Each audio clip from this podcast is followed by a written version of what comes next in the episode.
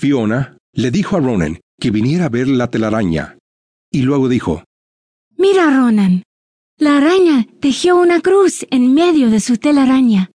¿Puedes ver la cruz? ¿Puedes ver a Jesús en la cruz? ¿Por qué? preguntó Ronan. Rodando la mirada, Fiona explicó. Pues, porque es una araña católica. Fiona estaba muy emocionada, porque por fin la temporada navideña había llegado. Por toda la casa olía bizcochitos, pozole y tamales. Fiona esperaba con ganas para ir a la iglesia a desearle un feliz cumpleaños al niño Jesús.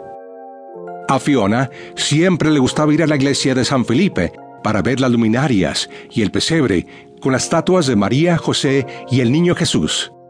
Su mamá una noche le enseñó que Jesús había nacido para traer paz a este mundo. Durante aquella noche, un gran viento fuerte sopló por la ciudad. Fiona despertó en medio de la noche y podía escuchar cómo los árboles se mecían fuertemente y cómo el viento repicaba salvajemente. A ella le preocupó la pequeña rosa. ¿Habría sido capaz de seguir pegada a su rama? Finalmente, se volvió a quedar dormida.